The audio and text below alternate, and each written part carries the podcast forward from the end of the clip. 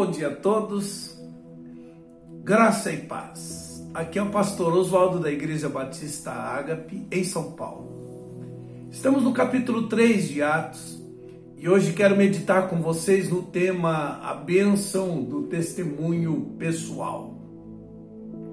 Verso 8 diz que, saltando ele, o paralítico, pôs-se em pé e andou e entrou com eles no templo andando e saltando e louvando a Deus.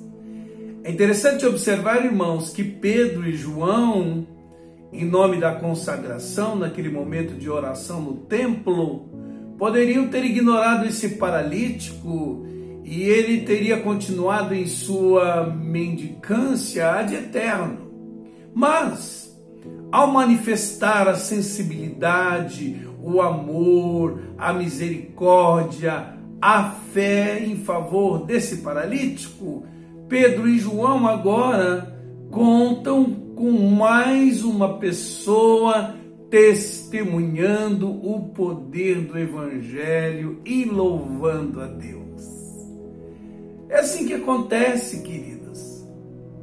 Ao compartilharmos a boa nova do Evangelho, as pessoas que viviam em estado de catividade são libertas, são transformadas e saem daquele estado de prostração, põem-se de pé, ganham mobilidade na vida, são vestidas de dignidade, enfim, suas vidas passam a ser um testemunho vivo da manifestação do poder libertador e transformador de Deus, e por esse motivo passam a viver uma vida de louvor e adoração a Deus. Deus quer usar cada um de nós nessa medida, irmãos. Imagine você que no seu bairro, na sua cidade, existisse um mendigo de nascença conhecido por todos, e de repente você o vê de pé, andando, saltando, louvando a Deus, que impacto isso não produziria em você? Foi exatamente isso que aconteceu aqui, irmãos. As pessoas conheciam esse paralítico, vivendo ali naquela condição de mendigo a esmolar à porta do templo e ao verem-no de pé, andando, pulando e louvando a Deus, ficaram cheias de pasmo e assombro e foram impactados por esse fato. É o que diz o verso 9.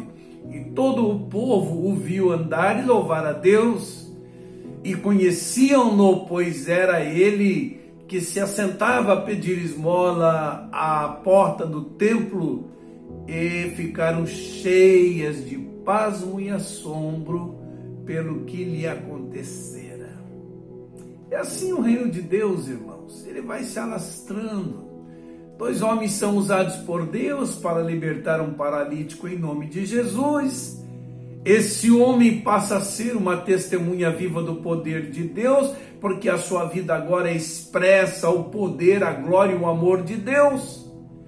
Há pouco tempo atrás era um paralítico prostrado, agora está cheio de vida e vida proveniente de Deus.